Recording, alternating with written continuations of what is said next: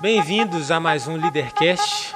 É um Leadercast que a gente fala sobre liderança, sobre propósito, sobre aprender a ser uma pessoa de influência no meio de onde a gente está, que a gente crê que, que nós somos todos chamados a influenciar, chamados a refletir, né, o maior líder da história, que é Jesus. E meu nome é Caio Lacerda. O Bernardo Vieira. E hoje a gente está com um convidado, assim, honradíssimo de ter o convidado, que é o Vitor Cunha. O cara é bruto, faz um milhão de coisas. O cara é médico, residente, mexe, fala, fala de investimento, fala de. O cara já foi do exército. O cara, o cara é bruto. O cara é bruto. Então a gente tá, assim, muito obrigado por, por comparecer aqui com a gente. Muito obrigado, é uma honra pra gente ter você aqui. Acho que vai ser uma experiência sensacional né? Vai acrescentar muito na, tanto nas nossas vidas, né, quanto de quem for assistir aí. E aí, Bernardo, e aí, Caio, o prazer é todo meu, cara. Eu que fico honrado, igual eu falei com vocês. É, e parabenizar também pelo projeto do podcast. Assim, o propósito é sensacional e tudo que começa com propósito tem tudo para dar certo, tenho certeza que vai ser sucesso. Obrigado demais. Antes da gente, da gente trocar uma ideia, é, só falar um pouquinho do nosso patrocinador, que é a Fiscale. Tá? É uma empresa de soluções tributárias. É, tá até aparecendo ali ó, a logo na, na televisão. É uma empresa de soluções tributárias que ela pega empresas que pagaram impostos indevidos ou impostos a mais e tenta recuperar esses, esses impostos, beleza? Em forma de, de, é, de, de recompensação, beleza? E aí?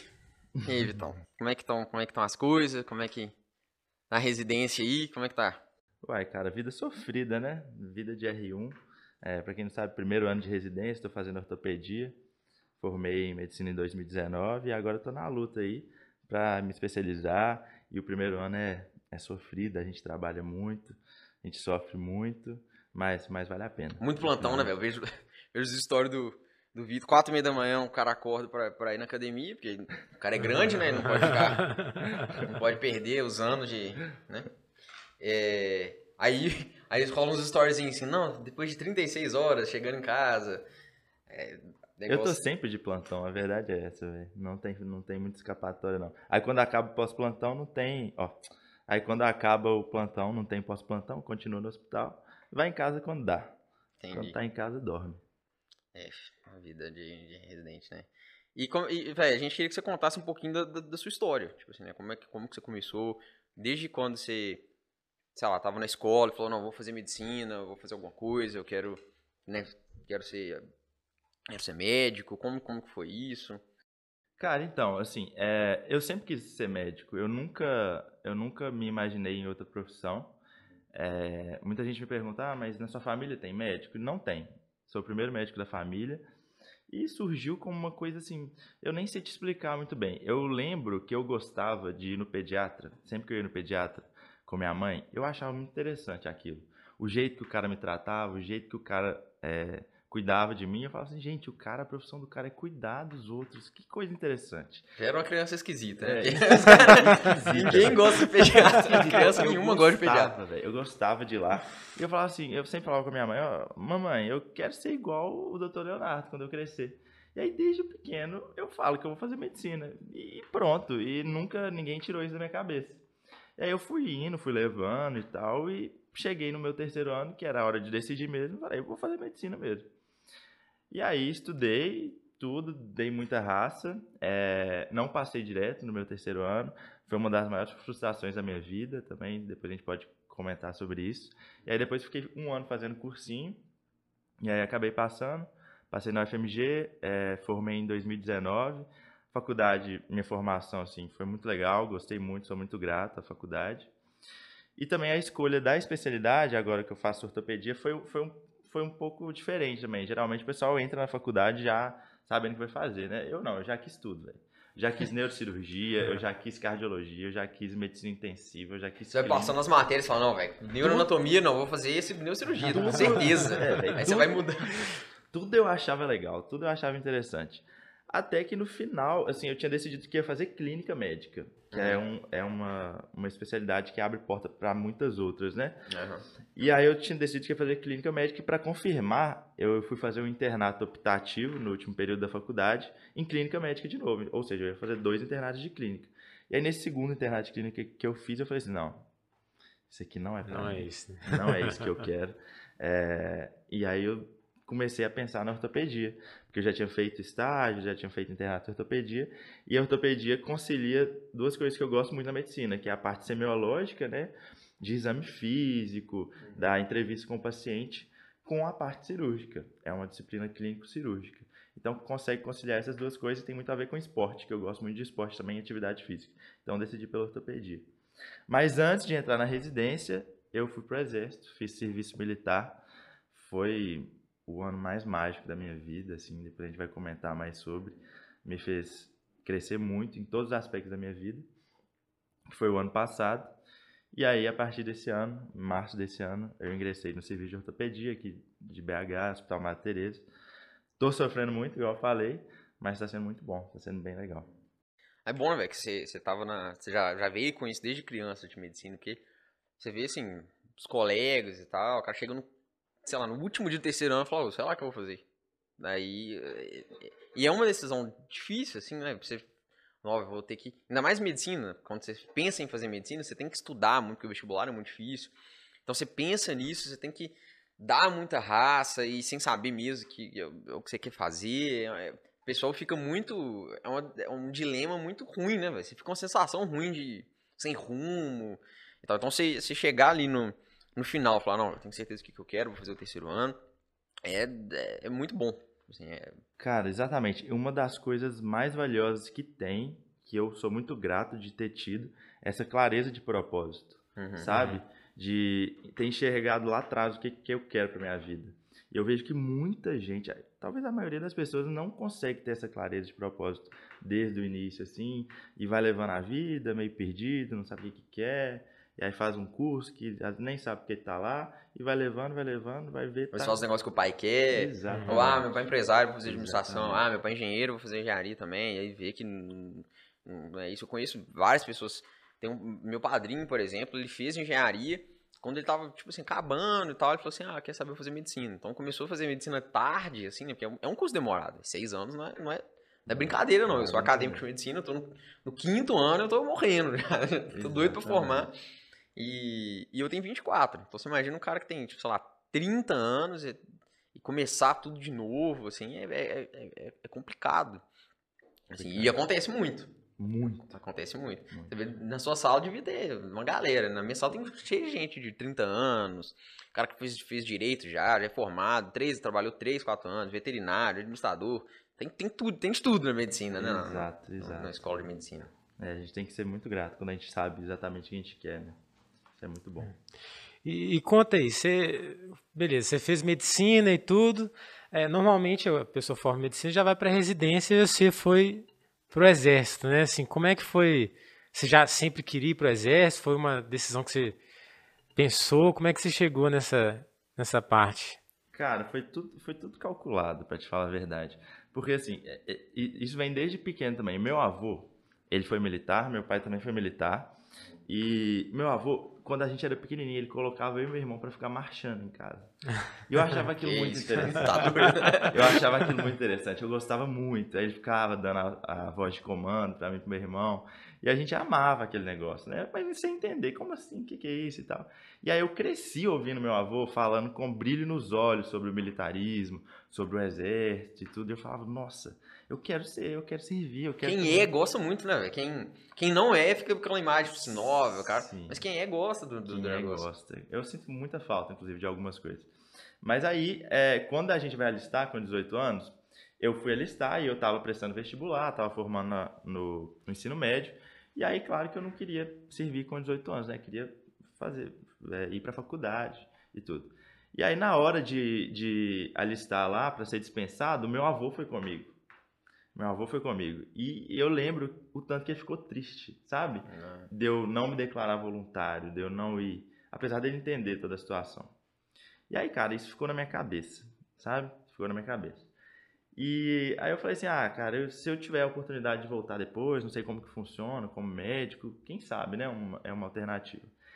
E aí meu avô faleceu no meio da faculdade, no, no início do meu quinto ano. E eu tinha uma ligação muito forte com meu avô. Uhum.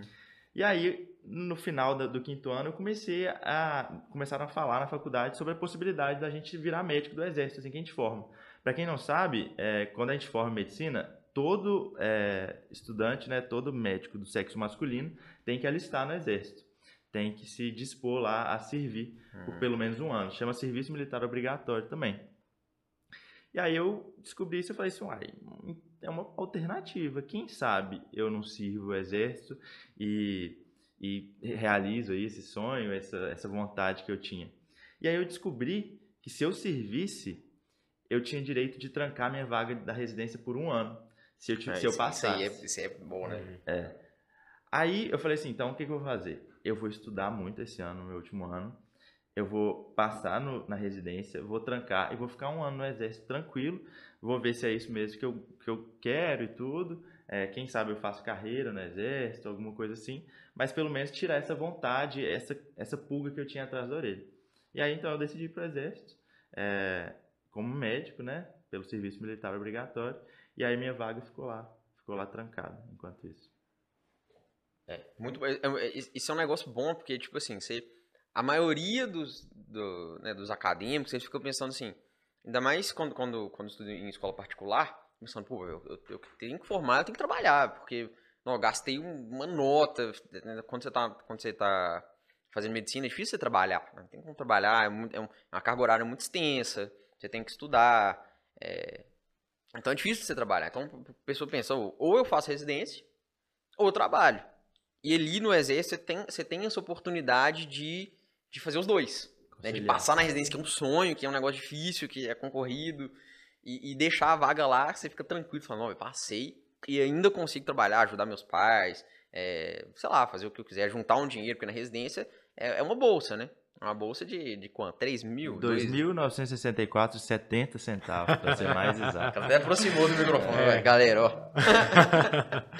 Não, Pessoal do MEC aí, ó. É. Não, e é. aproveitar que tocou em finanças aí, né? Eu já vi que você postou algumas coisas sobre. É, ah, fazer a conta, ver se vale a pena ir direto para residência, vale a pena você fazer um ano trabalhando, o que, que foi, assim. E você, nessa época você já tinha um pouco desse pensamento? Você, você fez uma conta nesse sentido? O que, que, que você pensa, assim? Sim, cara, eu, eu sempre fui muito interessado em finanças, em planejamento financeiro e tudo, mas nunca, estu, nunca tinha estudado muito a fundo, não. Mas eu nunca gostei, eu acho que isso foi o principal, eu nunca gostei de seguir o que todo mundo fala, sabe? Seguir a boiada. Igual o Bernardo vai entender mais às vezes, na faculdade, principalmente no último ano, todo mundo só fala de uma coisa, que é residência. Uhum. Fazer cursinho para residência e estudar e ir direto para residência. Eu sempre falo com todo mundo que me procura, é, que está formando, que está na faculdade ainda, falo assim, gente, não existe um script, sabe? De, de estudante de medicina. Não é formei, vou sair, vou para residência. Não. Eu, e aí eu sempre pensei isso. Eu falei assim, ah, cara, será que é a única alternativa mesmo ir para residência? Eu fiquei seis anos sofrendo, é, dependendo completamente dos meus pais, tanto financeiramente quanto para tudo. Será que não vale a pena eu juntar um dinheiro, ficar um ano trabalhando? A gente sabe que é, médico é muito bem remunerado, né? Se a gente vai dar plantão, vai trabalhar fora. Então, por que, que eu não fico um ano juntando dinheiro para eu ficar mais confortável nesse período difícil aí da residência, que a gente sabe que a gente ganha muito pouco? Então, eu fiz as contas, assim, nada demais, mas eu falei assim, ó, eu consigo juntar tanto, eu consigo ficar mais, eu, eu consigo fazer um pé de meia, assim, para residência, para eu não ficar dependendo dessa bolsa de 2.964. E aí eu consigo me planejar melhor, consigo ficar mais, até mais tranquilo, né, num período que já traz um sofrimento por si só, um sofrimento psicológico e tudo. Então, se eu tiver a parte financeira mais, mais bem controlada, mais bem planejada, eu consigo sobreviver melhor a esse período. Então, eu pensei sim. Não foi nada demais, assim, mas não foi nenhuma conta difícil, uhum. mas eu pensei. Muita gente não pensa, né? É, mas isso é legal que você falou, porque eh, a gente está acostumado a sempre seguir aquela trilhazinha estipulada. É, todo mundo faz, né? deve estar tá certo, né? É, exatamente, né? Assim, mas é aquela coisa, né? Você espera fazer sempre a mesma coisa igual de todo mundo e quer ter resultado diferente das pessoas, né? Que, então é muito interessante assim esse passo, assim, até um passo de coragem assim também de sair um pouco da, é, da, da, boiada, né? Sair um pouco do que todo mundo faz, né? Porque é, eu não sei se você escutou isso, mas normalmente quando você decide fazer algo diferente, o pessoal fica, que? Você está doido, né? Que, que é, ideia é essa? Isso, você vai é. atrasar um ano, você vai não sei o quê. É... Não, eu ouvi demais. Várias pessoas falaram assim, velho, você vai pro exército pra quê?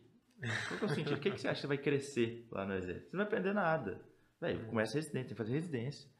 É, eu, cara, eu quero ver como é que é, eu quero. Eu não acho que é só medicina minha vida também. Hum. Eu acho que eu posso aprender muitas cara, coisas. Cara, que tem 98 anos, não. Você tem dois anos pra fazer o negócio, vai morrer. Não, 20 e poucos anos. Deixa não, eu fazer eu, meu exército em paz. É, e eu vejo que se eu, se eu for na sua sala, por exemplo, e perguntar um por um, assim, você vai fazer residência direto? Por que você vai fazer residência direto?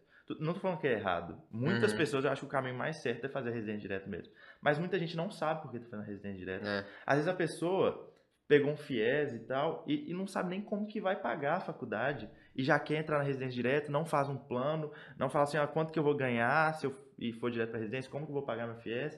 A pessoa não faz, a pessoa não para para refletir, se ela parar cinco minutos e falar assim, ó, cara, o que, que eu tô fazendo com a minha vida? E se eu trabalhar um pouquinho aqui? Ah, como que eu vou pagar, sabe? Então, o médico, ele é muito engessado, né, velho? Ele, ele, a gente pensa muito assim, na, na faculdade, quando a gente tá quase formando, principalmente, a gente pensa em duas coisas, residência plantão, residência plantão.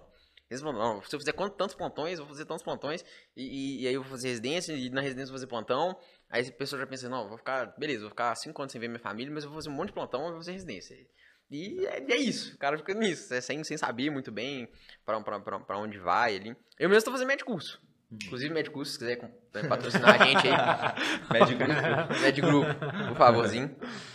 É... Ficar passando aula aqui, né? É. Explicando. Não, a gente mas a gente a gente fica nessa, véio, de, de, tipo assim, por exemplo, eu, eu quero eu quero uma, uma especialidade que ela, ela, é longa e eu penso que para mim se eu ficar, por exemplo, se eu, se eu se eu fizer a prova depois, que eu formo no meio do ano, então eu tenho seis meses aí. Se eu fizer a prova depois, eu não vou estar tá tão fresco, eu não vou estar tá no ritmo de que eu tô ali frenético já. E, e se eu perder o ritmo, eu não vou passar. Não vou passar. Principalmente uhum. na, se você quiser, por exemplo, cirurgia, cirurgia cardiovascular, ou dermatologia, oftalmo, que são, são especialidades mais, mais concorridas. É, se eu, se eu, eu me conheço, né? Se eu não tiver no ritmo, eu não vou passar. Tá. Não vou passar. Exato. Agora, se eu tiver, se eu passar, assim, de primeira, eu pensaria no exército, por exemplo, para fazer esse, esse pé de meia. É, é interessante e, e, deve ter experiências muito legais aqui. Até queria que você, que você, você contasse pra gente. vir lá no seu Instagram de, de umas aldeias que você foi, nos negócios. Deve ser, deve ser, deve ser interessante. O negócio não é, não é, não é várzea, né? Você não fica lá atendendo, engessadão, igual... Não, eu acho que, eu acho que as pessoas têm uma, têm uma ideia um pouco errada, assim, de Forças Armadas, né? É claro que tudo tem defeito. Eu acho que nenhuma instituição, principalmente pública hoje no Brasil, é 100% perfeita. A gente sabe que tem muita coisa precisando se atualizar e tudo. Mas, assim, é, é, é muito diferente do que as pessoas pensam tem muito princípio que eu aprendi lá dentro do exército, que eles usam, que a gente deveria levar para a vida, sabe? Que as instituições não militares, as instituições civis deveriam. Eu, eu penso mesmo dentro do hospital, cara. Eu vejo cada coisa dentro do hospital, uma desorganização, sabe? Uma falta de respeito, uma, um não respeito à hierarquia, sabe? Que eu sinto falta daquele ambiente ali. Eu acho que tem muita coisa boa que eu tirei de lá. É, mas contando um pouquinho da experiência, foi, foi um ano ímpar, assim. Eu, o que eu vivi ano passado, eu sei que eu nunca mais vou viver em lugar nenhum da minha vida. A, as experiências que o Exército me deu, as experiências que o Exército me permitiu viver, não tem como eu viver em mais nenhum lugar. Por que, que eu falo isso?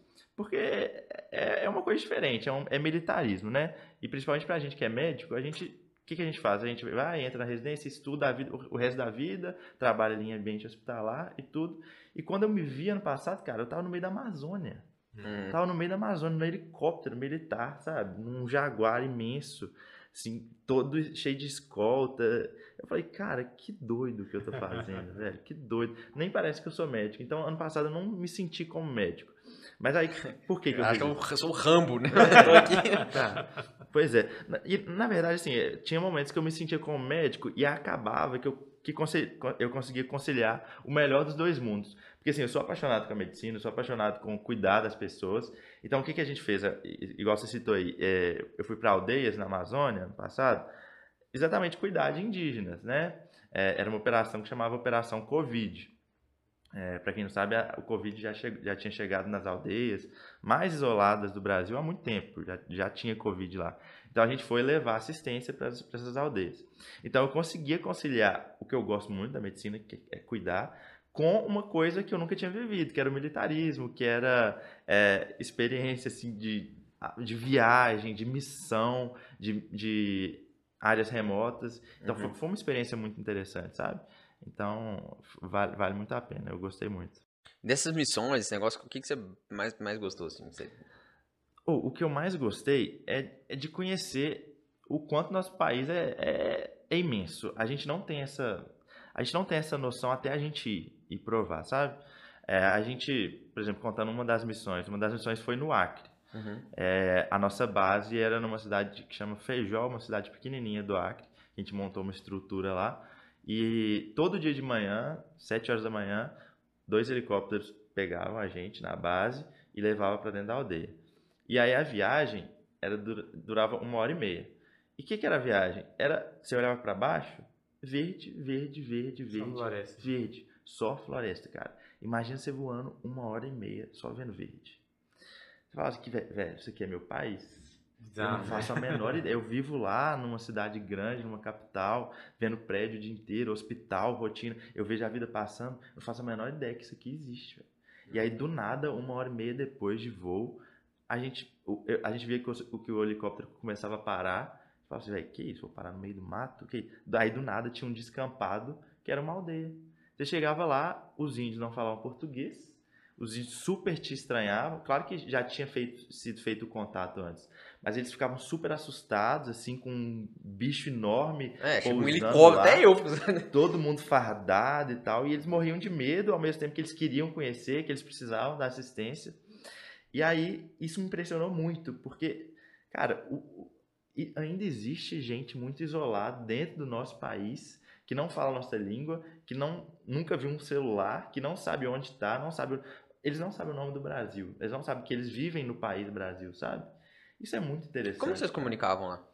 Tinha tradutores locais, né? Porque, assim. Mas por... era muito? Porque, porque tinha que traduzir, por exemplo, você que era médico tinha que ficar traduzindo o tempo todo, né? É, mas, assim, ele, na verdade, a gente era meio mímica. As aldeias mais isoladas, sempre tinha os líderes locais que conseguiam comunicar em português, então eles ficavam dando assist... a gente montava uma tipo uma mesa dessa aqui, a gente colocava, por exemplo, eu cinco médicos aqui enfileirados e cinco pacientes ali enfileirados. E aí ficava um líder local dando assistência para todo mundo de uma vez, entendeu?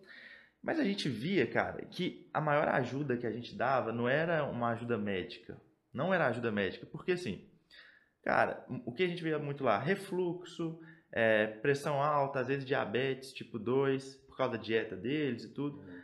Mas a gente até diagnosticava ali, passava um remédio, mas remédio ia acabar um mês depois. Uhum. E quando, quanto, daqui quantos anos os caras vão ter assistência médica de novo?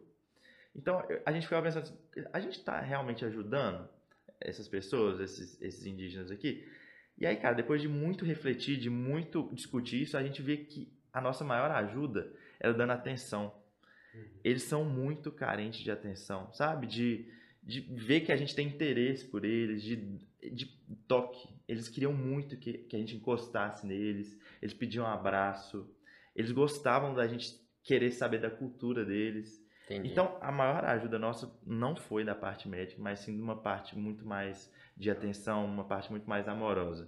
E aí sim a gente viu que a gente estava fazendo diferença na vida deles. E aí sim eu falei assim, ó, isso aqui tá valendo muito a pena. Isso aqui não é demais. Legal. Isso, isso foi muito legal. Isso foi o que mais me marcou, assim. Mas deve ser, deve ser interessante mais. Eu vi uma, é, umas perguntas, assim, que geralmente te fazem e que é, é um, são perguntas legítimas, assim, por exemplo, é, como que é mulher no exército? Como que você faz para entrar no exército? Qual que é, o, uhum. qual que é o, a burocracia? Por exemplo, você, você formou. E aí, e aí? que, que você tem que fazer? Você tem, eu sei que você tem uma prova física, você, não sei se você tem uma prova escrita ou não para fazer. Uhum. Mulher também, se puder esclarecer aí para nós. É, não é nada demais, é, é simples até sem, é, é, até sem entender, né? Mas para médico existem três maneiras.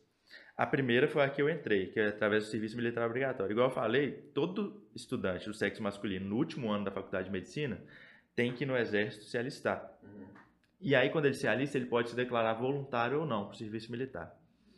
E hoje em dia, só chamam quem é voluntário. Então, se você chega lá e fala assim, ah, cara, eu não tenho vontade, o cara, você vai ser dispensado. É, mas os voluntários, geralmente, são chamados. E aí você tem a opção de escolher o lugar que você vai e tudo. É claro que não é em 100% das vezes que eles vão respeitar isso, mas você tem uma ordem de preferência que você pode colocar. E aí, pelo serviço militar obrigatório, não tem prova. Não tem prova teórica, tem uma entrevista. E tem uma prova física depois que você já entra. Então, não é pré-requisito uma prova física. Tem um exame físico, um exame médico físico e uma entrevista. Só. Não tem mais nada. Isso é através do serviço militar obrigatório. Mas essa prova física, depois que você entra, ela avalia, avalia alguma coisa, onde você vai ficar, alguma não, coisa assim? Pra que, que serve essa É só para ver se você, você pode continuar. Entendeu? Ah, tá, a gente se, tem se, três Se não provas. passar, você, você, sai fora. Você sai, você sai. Mas tem que ser grande, igual você. Não, não. Na verdade, tem que, ser, tem que ter 10 anos de academia. É. Pequeno, porque tem que correr demais. A parte mais difícil é de corrida. Então, os magrinhos que se dão bem, se dão bem lá. Mas aí, é, pra, através do serviço militar obrigatório, não tem nada demais. Então, é uma entrevista e esse exame físico. Aí tem os concursos, são dois concursos. Um para você ser militar temporário, que você pode ficar até oito anos, e o outro para você ser militar de carreira, que você pode fazer carreira, aposentar pelo Exército. Para ser militar temporário, é um concurso que chama MFDV, geralmente abre uma vez no ano, em julho. E aí sim, é, tem currículo, tem uma avaliação curricular, tem teste físico e tem uh, o exame físico também. Uhum. Esse é o MFDV, você pode ficar até oito anos como militar temporário. É, tem algumas restrições de promoção, você só chega até primeiro tenente, não, não chega a capitão e, e, e assim adiante. O temporário. O temporário. E tem o militar de carreira, que é o curso de formação de oficiais da Escola de Saúde do Exército, uhum. que é uma escola de saúde lá no Rio de Janeiro. Uhum. Essa realmente é para você fazer carreira militar como profissional de saúde. Então é uma prova, é um concurso bem concorrido, tem a parte de prova teórica, tem a parte de prova física, tem a, prova, a parte de currículo, e é um concurso bem difícil. E aí depois que você passa, você fica nove meses no Rio, na Escola de Saúde do Exército, um treinamento bem extenuante assim, e aí depois você começa a seguir a carreira. E aí, como você vai seguir carreira, você pode chegar até general. Existem vários generais médicos, sabe?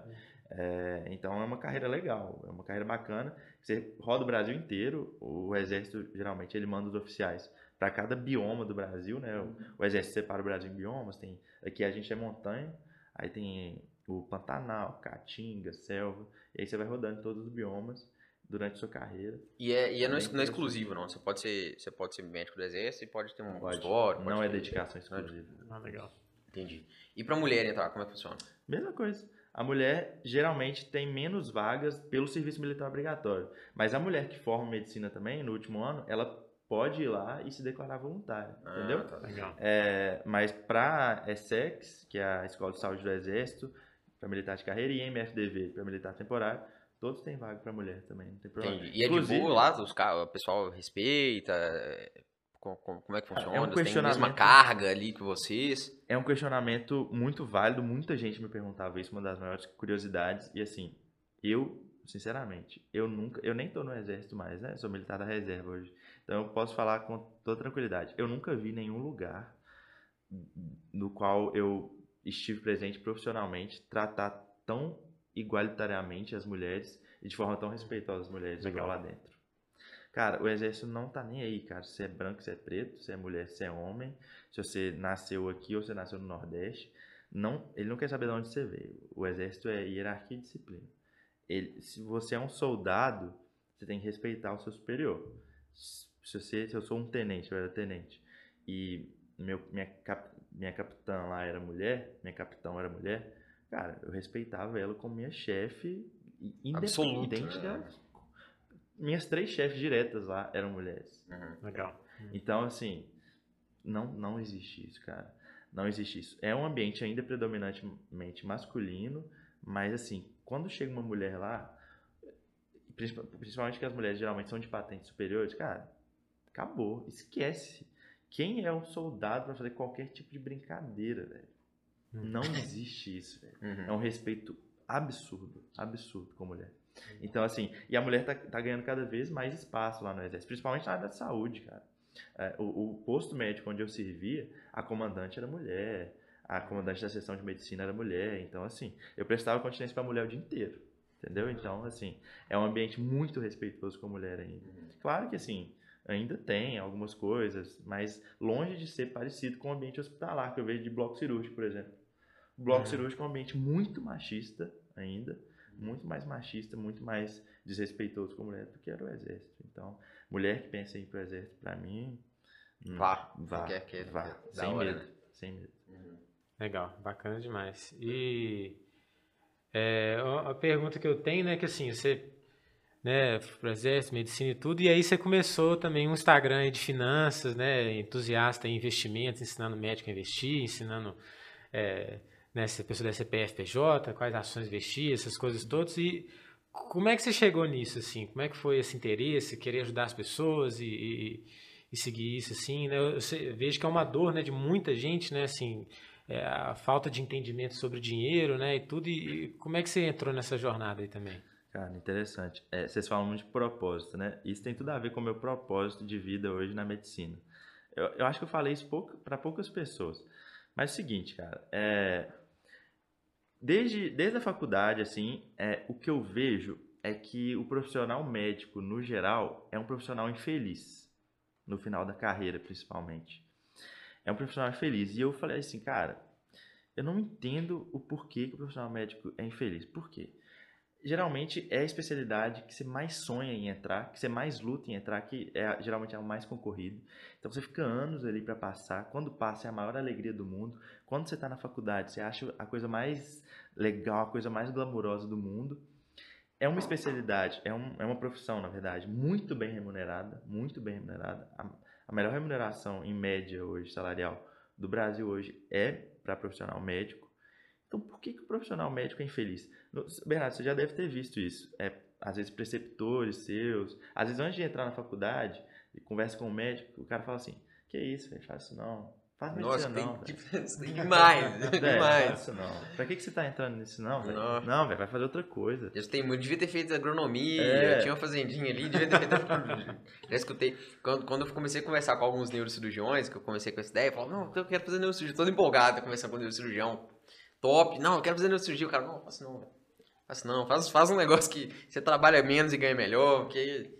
Não faz não, faz não. Já conheci muito, muito, muita gente mesmo, assim, lá, lá em Itaúna, assim, muito, muito médico, assim, de posto, que, que, é, que, assim, ah, você gosta? Eu gosto, mas não, não remunera tão bem assim, ah, eu devia ter feito outra coisa, tá ficando muito difícil, essa é a frase clássica, né, de médico, pessoal, tá ficando muito difícil, tá ficando muito, muito cheio, as coisas estão pagando cada vez menos, Cara, e pois é. E aí eu comecei a me questionar. Falei, por quê? Por quê? O cara falar que remunera mal, é, não é isso. Não é isso. O cara que remunera, con- converse com as outras profissões, então, né, cara? Às vezes, velho, quando você, você fala que você tem muito contato com o médico, o médico, quando fala, véi, a gente consegue formar ganhando. tri- Tem amigos meus recém-formados que ganham É. 30, 40 mil por mês. Que profissão que ganha isso recém-formado? Exatamente. A maioria das profissões você tem que você tem uma escadinha de carreira longa para seguir. Você não consegue, por exemplo, fazer é, um plantão, fazer uma coisa assim e já tirar um, um dinheiro um pouco maior. Né? Normalmente você entra você numa empresa, entra numa startup, uma coisa ali, vai esca- escalando a escadinha ali. E se, você, e se você não for proativo, você pode estagnar ali, né? Quem é bom, às vezes chega lá em cima, quem vai empreender, quem tudo, mas pessoa que é medíocre, ela dificilmente É. ela vai conseguir ganhar isso, né? Fora, da, fora de uma profissão A igual medicina tem uma né? vantagem muito, muito legal, assim, que você recebe proporcionalmente ao que você dá. Sim. Tipo assim, eu quero fazer, eu quero ficar 15 dias sem voltar em casa, ficar trabalhando 15 dias até eu morrer. Quando eu morrer, eu paro. E você ganha, assim, muito mais do que uma outra profissão. Às vezes o Caio lá quer falar assim, não, vou trabalhar 15 dias virado, direto. Ele vai ganhar o salário dele, talvez, talvez até um pouco a mais, talvez um pouco a menos, mas não proporcional ao, ao tanto que, que, ele, que, que ele deu. Isso é uma vantagem legal da medicina. Só que muita gente também fala, é é assim, que beleza, é, é, é uma boa remuneração comparado com as outras, com as outras profissões. Mas é mal remunerado pela responsabilidade que você tem ali, né? Você tá no plantão, você tá responsável por vidas ali, que Uhum. qualquer coisa que você errar, qualquer coisa, assim, tá, tá no seu nome, tá Uhum. no seu carimbo, tá a sua assinatura Uhum. ali. Então que, assim, chega alguém, você tá num plantão, chega alguém, sei lá, parado, você tem que, você tem que salvar o cara, Uhum. não tem, não tem Uhum. né? Então, assim, proporcionalmente com a responsabilidade, que é muito pouco. Pô, vou ganhar 900 reais ali pra ficar 12 horas, pode chegar 15 pessoas paradas ali e eu ter que. Entendeu? É, tem, esse é um, um É, argumento Isso que. é um ponto também, né? Que a Uhum. gente até pode falar depois. Mas assim, aí, velho, pra, pra resumir essa parte do porquê eu tô falando de finanças, porquê que eu tô falando de mercado financeiro é, relacionando com medicina, é porque eu comecei a me questionar por que, que o profissional médico é infeliz, sendo que ganha bem, né, no meu ponto de vista, Uhum. sendo que é um sonho de profissão para muita gente, que você luta para passar, você estuda muito. É uma profissão muito gratificante, porque É. quando você cura pessoas, quando você fornece alívio, a pessoa a pessoa é muito geralmente é muito grata, sabe? E qualquer elogio do paciente, qualquer agradecimento do paciente é muito confortante, é muito reconfortante, você fica muito feliz. Então, é uma profissão gratificante. E aí eu comecei a me questionar, cara, por quê? E aí eu descobri que um dos motivos disso, não é o único, mas é a falta de disciplina financeira, não só disciplina, mas interesse financeiro que o médico geralmente tem. Cara, médico, no geral, é, é muito dedicado à medicina. Geralmente a gente é muito estudioso, a gente quer fazer o melhor pelo nosso paciente, a gente fica ali vidrado só na nossa profissão, só naquele contexto. E a gente esquece do mundo aqui fora. Inclusive, esquece de finanças. A gente às vezes ganha muito, vai, vai acumulando dinheiro, mas não sabe o que fazer. Não faz a menor ideia do que fazer com aquele dinheiro.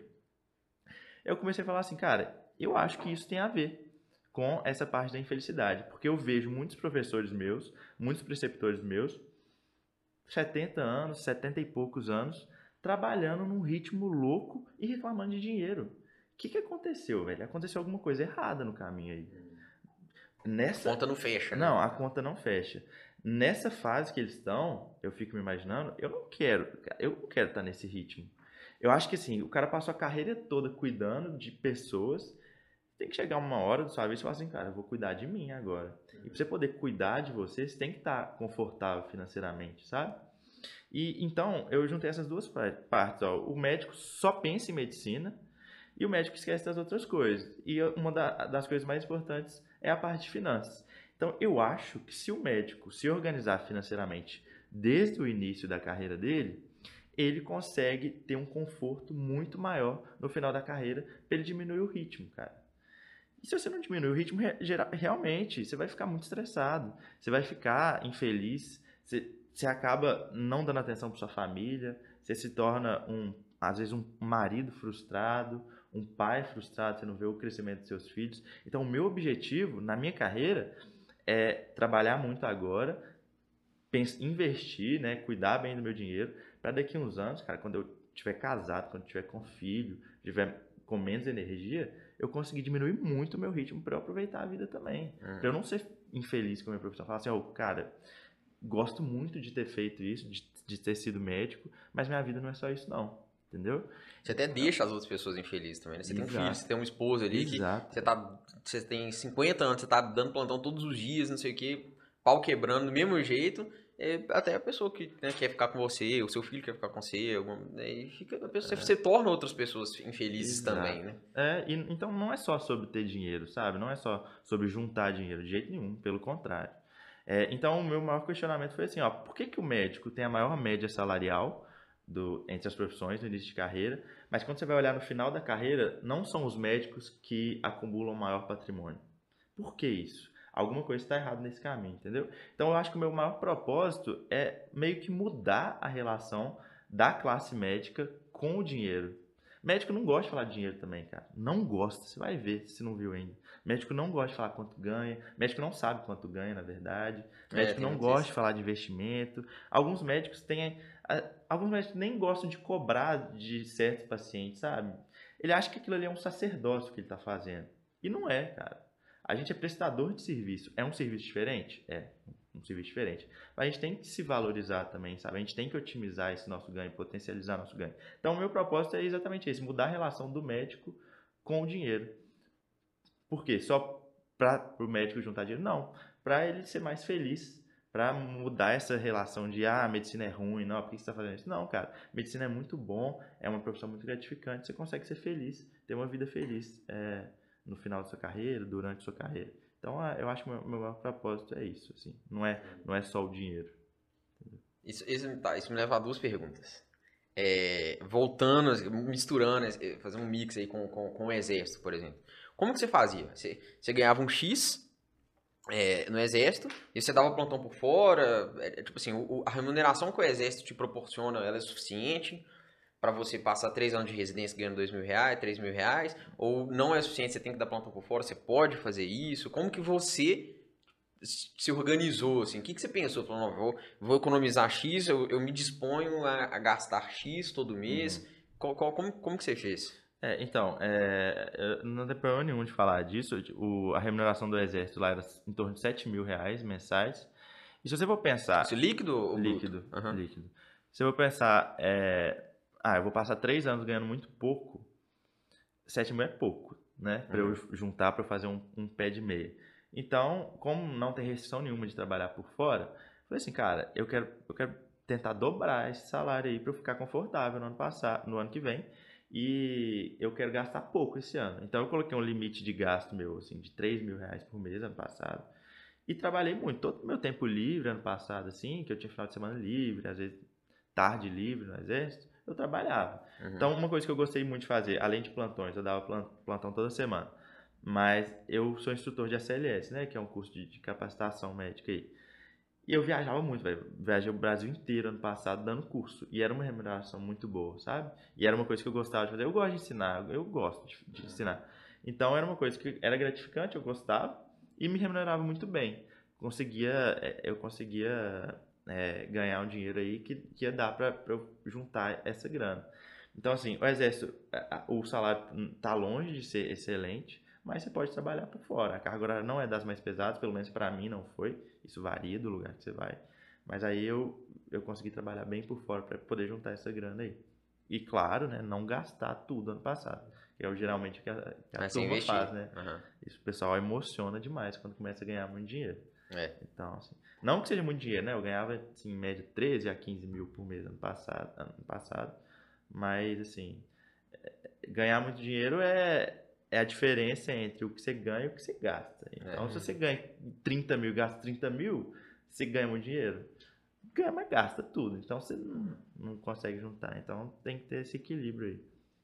É, isso é muito importante, você falou assim, porque não só na medicina, qualquer profissão, às vezes as pessoas são muito desorganizadas nesse sentido, né? Não sabe quanto que ganha, não sabe quanto que gasta, aí começa a entrar em dívida, não sabe por quê, uhum. né? Aí fica culpando a economia, culpando um é. monte de coisa e tal. Mas o problema era a própria pessoa, né? Assim, acho que com é, muitos desses influências de finanças falam, né? Assim, com um bom planejamento, né? Assim, você consegue é, você consegue chegar lá onde você quer, né?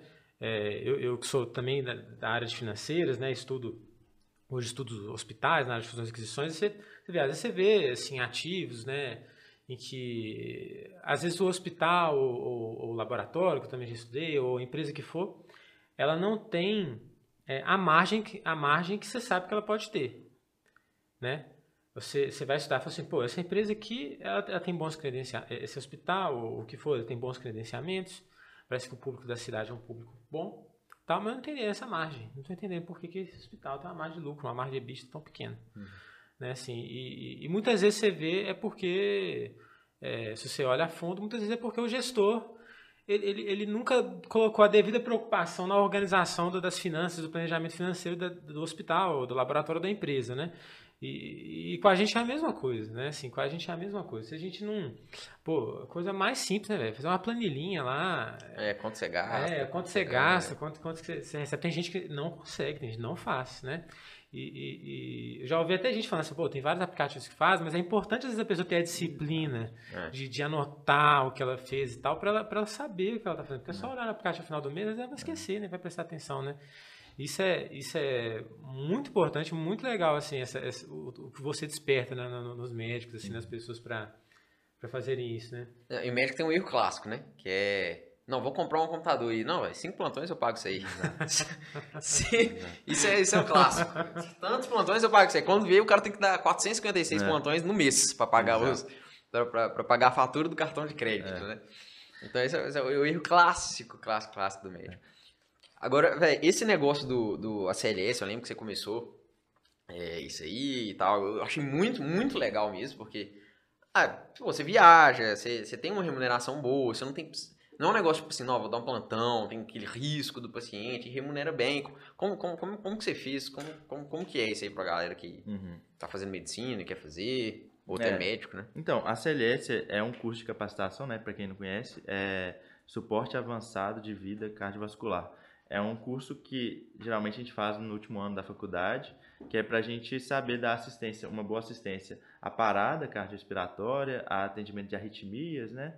Cardíacas e atendimento mesmo extra-hospitalar, né? Que é o BLS, que é o atendimento suporte básico de vida. É, então, é um curso muito interessante, né? Todo médico, quando forma, antes de dar plantão, tem que fazer. Então, todo mundo faz, né? Na faculdade. E aí, quando eu fiz o meu curso, cara, eu me interessei muito por aquele tema, então eu estudei muito e tal, fui bem no curso. E aí, no final do curso, o instrutor entrega uma cartinha para quem ele acha que tem potencial para ser instrutor. E aí funciona desse jeito. Aí ele falou assim, cara, você tem interesse? Falei, ah, vou ver e tal, vou pensar. Aí acabou que passaram seis meses, assim, eu tinha esquecido daquilo. E aí um amigo meu foi fazer o curso de instrutor. Eu falei, cara, o cara me chamou também. Deixa eu fazer isso aqui também, quem sabe? Aí eu fiz o curso de instrutor para ser instrutor. A gente tem uma série de treinamentos lá, pela Associação Americana. E eu gostei muito daquilo. Eu falei, uai, que, que legal. É uma coisa muito melhor que plantão, porque plantão você tem muita responsabilidade, é, é muito estressante, muito estressante. Não remunera tão bem quanto o ACLS e eu ainda posso viajar. E aí eu, eu falei assim, ah, então é isso que eu vou fazer. Então ano passado eu dei muito mais ACLS do que plantão, sabe? Então para quem tem interesse, às vezes dedicar no curso, é, mostrar a proatividade, mas não querendo passar em cima dos colegas, né? Porque isso tá longe de ser proatividade. E conversar, às vezes, sinceramente, com o instrutor, falar assim, cara, eu tenho vontade de fazer isso aqui, você acha que eu posso e tal? Será que você pode me indicar? Sem vergonha nenhuma. Já vários alunos que eu dei aula já, me- já me pediram. Assim, ah, cara, pode indicar. Então, se o cara é bom, sem problema nenhum. É como é? Você tem cartas ili- limitadas, ou você tem. Você pode. X curso pode dar, sei lá, duas indicações. É exatamente isso, são duas. A gente, na nossa pastinha, vem duas cartinhas, então a gente escolhe os dois melhores.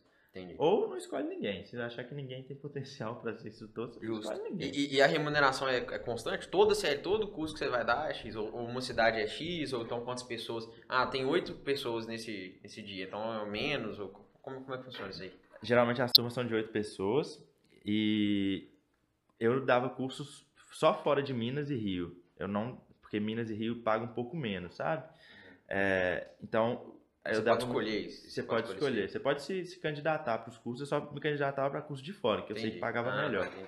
Aí, quando a gente vai viajar, a gente geralmente não dá um curso só. A gente dá um curso duplo. Que a gente dá um curso de sexta para sábado e outro de sábado para domingo, Uhum. sabe? Então, são curso duplo. Então, eu pagava, eu ganhava em um final de semana entre 4.500 e 5 mil reais. Então, para eu ganhar 4.500 e 5 mil reais É. em, em plantão, eu teria que ficar 36 horas de plantão, mais ou menos. Então, cara, era uma coisa muito boa. Muito boa e sem estresse do plantão, entendeu? Uhum, E então, assim, é uma coisa que quando a pessoa descobre, todo mundo quer, né? uhum. Então, é, é uma, era uma boa alternativa. Eu acho que, cara, em qualquer área que você tiver, você tem que procurar outras alternativas de fazer o que alguém não tá fazendo. É, Sabe? claro. Se você for fazer, ah, tô- vou dar plantão, que todo mundo dá plantão, é isso mesmo, minha vida e tal, dar plantão, trabalhar em posto de saúde, beleza, velho, você vai ser mais do mesmo, entendeu? Tem É. tanta O coisa. pessoal não pensa, tipo Tanta assim, coisa. tem coisas, tem outras coisas, ele não conhece. Por exemplo, eu, eu não conhecia isso antes, antes de você postar no, Instagram, postar story. Eu falei, "Meu, como assim? Você é um cara interessado, velho. Você era um dos poucos que me perguntava, você acredita? É A mesmo? maioria das pessoas, tipo assim, velho, o que, que é isso que você tá fazendo aí e tal? Não, você ganha pra fazer isso? Não, ganha uma, uma, uma micharia aqui, ganha. Aham. Sabe? Não, é só a viagem mesmo que eu ganho. Não, é isso aqui eu faço porque eu gosto. Não, você era um dos poucos caras interessados. Falava, velho, que é isso que você tá fazendo aí?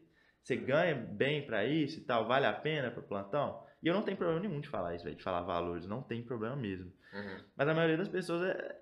Eu, eu acho que falta muita curiosidade, velho. Muita curiosidade das pessoas no geral, assim. É, eu tenho mais contato com a área médica, né? Então, falta muita curiosidade para acadêmico, principalmente. Porque todo mundo quer as coisas na mão, sabe? Quer as É. coisas. Ninguém, ninguém tem curiosidade de procurar no Google as coisas. Eu fico muito impressionado com isso. Então, às vezes a pessoa vê lá a coisa acontecendo, igual às vezes a pessoa passava meu stories lá vendo dar o curso e não se questionava. Beleza, às vezes a pessoa não quer fazer isso, tudo bem, mas se questiona, é por que o cara tá fazendo isso? É, se alguém, se alguém tá fazendo isso é porque algo Ah, será que é é bonzinho? É. Será que ele gosta de ficar fazendo? Eu gosto, velho, mas não, Não, é deve só- ser, deve ser legal mesmo, É. deve ser interessante. Então, mas era um cara interessado que me perguntava, um dos poucos que me perguntava.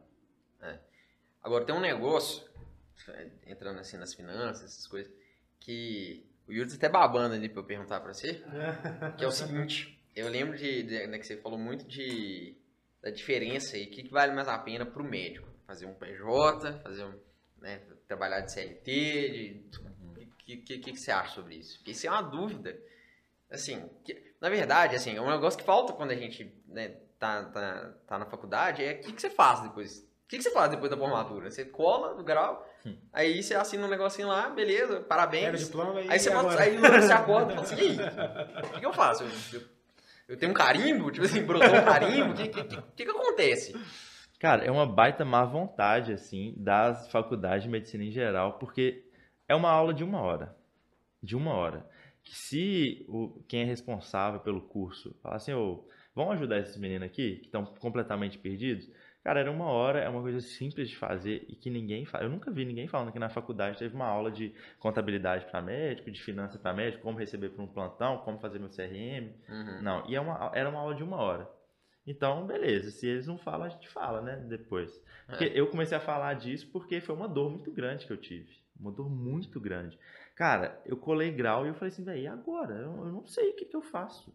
Então, assim, desde o princípio, a gente tem que fazer uma pré-inscrição do CRM no site, muito simples, a gente entra lá, faz uma pré-inscrição e a gente leva o nosso diploma é, ou a declaração de formado, no meu caso foi a declaração de formado, com essa pré-inscrição lá no CRM. O CRM faz um registro, tira umas fotos e tudo, e ele emite um boleto, né, da anuidade. Quando você paga o boleto, você tem X dias úteis, acho que são 7 dias úteis até sair o seu, o seu número de CRM, e com a autorização do seu número, você vai, faz o seu carimbo e tudo, o CRM dá um depois também. Mas beleza, isso é coisa simples. Uhum. O, o principal é como que eu vou receber, cara? Será- ah, beleza, colei grau, posso dar o plantão? Posso ir lá e tal, com- começar a dar plantão? Assim que sair o seu número de CRM, você pode dar o seu plantão. Mas como que é a relação de trabalho, né? Médico e as empresas, as, as instituições de saúde. É, isso é muito variável, muito variável. É, existe relação por contrato, que principalmente em BH hoje, é, a maioria das, das UPAs, posto de saúde, a relação de trabalho é médico-contrato, então não é pessoa jurídica, geralmente paga por pessoa física. E existem muitas relações, a- a- e, e as que, os plantões que eu dava, esses cursos que eu dava todos os anos passados, era tudo por PJ. Então você faz uma PJ médica, que é uma, uma PJ de prestação de serviços médicos, tem toda uma regulamen- regulamentação, toda um, todo um arcabouço contábil aí, é, é um pouquinho diferente das normais, e aí você recebe por SPJ médica. Mas existem várias formas de você fazer essa PJ médica também. Esse, aí que está o grande pulo do gato. É, será que vale a pena eu fazer uma PJ sozinho? Será que vale a pena eu fazer uma PJ com um amigo?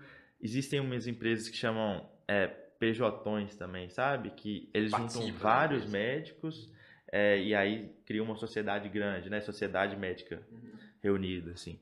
É, existem essas três, basicamente, essas, essas formas aí.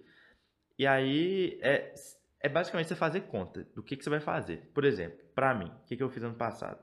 Eu sabia que eu ia trabalhar só um ano dando plantão. Eu sabia que esse ano eu não ia dar plantão, porque, por causa da residência. E realmente não tá dando tempo de eu dar plantão por fora. Então, cara, não valia a pena eu abrir uma PJ própria, porque para eu abrir uma PJ própria, eu tenho que pagar taxa do CRM, anuidade, mais de mil reais. Eu tenho que pagar alvará de não sei o que. são muitas taxinhas que não faziam o menor sentido eu pagar para trabalhar só um ano. Uhum. Entendeu? O que, que eu fiz então? Eu entrei nessas sociedades médicas. Você paga uma taxa muito pequena, acho que a minha foi em torno de 350 reais, e eles descontam um valor aproximado de 16%. Entendeu? Se você faz uma PJ própria, é um pouco menor, em torno de 12%, 13%. Então, o que, que eu fiz? Eu fiz a conta. Falei assim, ó, quanto eu espero ganhar esse ano por PJ? Tanto. A conta era, assim, até 60 mil por PJ, valia a pena eu não abrir uma minha própria. Se, se, se o seu faturamento for, for, passar de 60 mil, você for dar plantão por mais anos, vale a pena. Então você tem que fazer essa conta. Fala assim, ó, eu vou dar plantão por quantos anos e quanto que eu espero ganhar em cada ano. E aí você, você faz a conta, assim, depois a gente pode explicar as porcentagens, nem sei de cor não, mas tem na internet, é, é, bem, é bem tranquilo. Mas geralmente acontece, você não vai dar plantão por muitos anos e você espera ganhar menos de 60 mil, vale mais a pena abrir por essas sociedades médicas. Mas tem toda uma regulamentação também, você tem que verificar, é, é sempre bom conversar com o contador antes, sabe? Não sou nenhum especialista em contabilidade, eu conversei com o contador e ele falou assim, cara, realmente pro seu caso é melhor você abrir uma nessas, nessas PJs grandes. Porque tem todo, tem muita taxa. Você não pensou em abrir com algum amigo? Pra você, pra você, assim, eu sei mais três, que aí vai, já, essas taxas vão sendo diluídas. Mas, mas não valia a pena. Mesmo, é mesmo? Eu, ele, é, a gente fez a conta abrindo com dois ou três amigos. Hum. Aí, essa conta era com. Essa conta de 60 mil era com mais um amigo. Hum, entendeu? Entendi. Não valia a pena por um ano. Até porque o amigo tinha que ganhar muito mais e tudo. Não valia a pena no geral. Porque quando passasse um ano para fechar também tem taxa, e a gente teria que renovar a taxa do CRM não valia. Mas, por exemplo, para a Bruna, que é minha namorada, que acabou de formar, e ela vai continuar dando plantão ano que vem, ela acabou de abrir uma PJ própria, entendeu? Com um amigo. Então, para ela, a gente fez as contas para ela que com certeza vale a pena abrir. Porque ela vai fazer pediatria, pediatria dá tempo de dar plantão ano que vem. Então, assim, é bom fazer conta, sabe? É, é, é mais um daquela, não segue, segue a boiada, não. Porque todo mundo tá fazendo tal coisa, faz tal coisa também. Não, converse com o contador, cara. Existem várias empresas especializadas hoje. Então, é, tem, que, tem que se questionar isso. Muita gente que acha que é um bicho de sete cabeças, né? Abrir um PJ, é. conversar com o contador, tipo assim, não. do nada virei adulto, né? Assim, é. Aquela coisa toda, Os né? caras assim, são super acessíveis, é, no é. geral. É, tranquilo. Muitas vezes a pessoa acaba deixando dinheiro na mesa, né? Por causa disso. Muito dinheiro. A maioria das pessoas, inclusive. Muito né? dinheiro. Assim. Muito dinheiro. É, muito, muito, muito. Essa é uma dúvida muito recorrente. Assim, eu mesmo, eu fico essa dúvida. Será que é uma PJ? Será que eu entro numa empresa? O que, que, eu faço? É, é, difícil, assim, né? Esse, esse, essa conta é meio complicada. Será que, e, se eu não passar na residência? Será que vale a, tipo, assim, valeria a pena ter, ter, ter aberto um, um PJ com alguém ou não? Esse negócio, é, tributação no Brasil é, é complicado. E né? muda muito também. Muda hum. muito de ano para ano. Então tem que conversar com um cara especializado, tem que colocar na ponta do lápis hum. para você não fazer cagada. Porque senão. Muita gente fica falando assim: ah, quanto que é o valor do plantão? Cara, depende, cada um ganha uma coisa. Depende se você recebe por PJ próprio, se você recebe por empresa, se por contrato, por, por RPA, né? Que é pessoa física. Depende, velho. Às vezes uma pessoa ganha um líquido de 1.100 e outra, dando o mesmo plantão, ganha um líquido de 950. Uhum. Então isso depende muito da relação de trabalho que você está se submetendo. Então é muito importante. Então você vai perder muito dinheiro, dependendo é. da, de quantos plantões você vai dar. É, se você der plantão por por, pelo, pelo ano todo. Né? Isso. Né? É. Agora, cara, é, que, que, e o que, que, você acha assim de, da, da carreira do mercado médico, como que tá, que, como, como que você vê isso aí pro futuro? Assim, uhum. Assim, eu vou fazer, por exemplo, na sua especialidade, né? eu vou fazer ortopedia, é, o que, que você acha? O que, que vai ser? Tipo assim, tá formando um milhão de médicos por dia, forma, né, forma médico. E, e aí, será que vai, vai saturar? É, porque sempre tem essa conversa, né? Tipo, não, tá uhum. saturando, tem muita faculdade, medicina, né? Que abriu nos últimos uhum. tempos, né? É, e cada vez, assim, tem, tem muito médico, tem muito é. médico, né, formando. Cara, eu não sou desses pessimistas que ficam falando assim, ah, o mercado tá saturado, tá horrível, ah, não, não vai dar, não, uma hora vai, vai dar problema.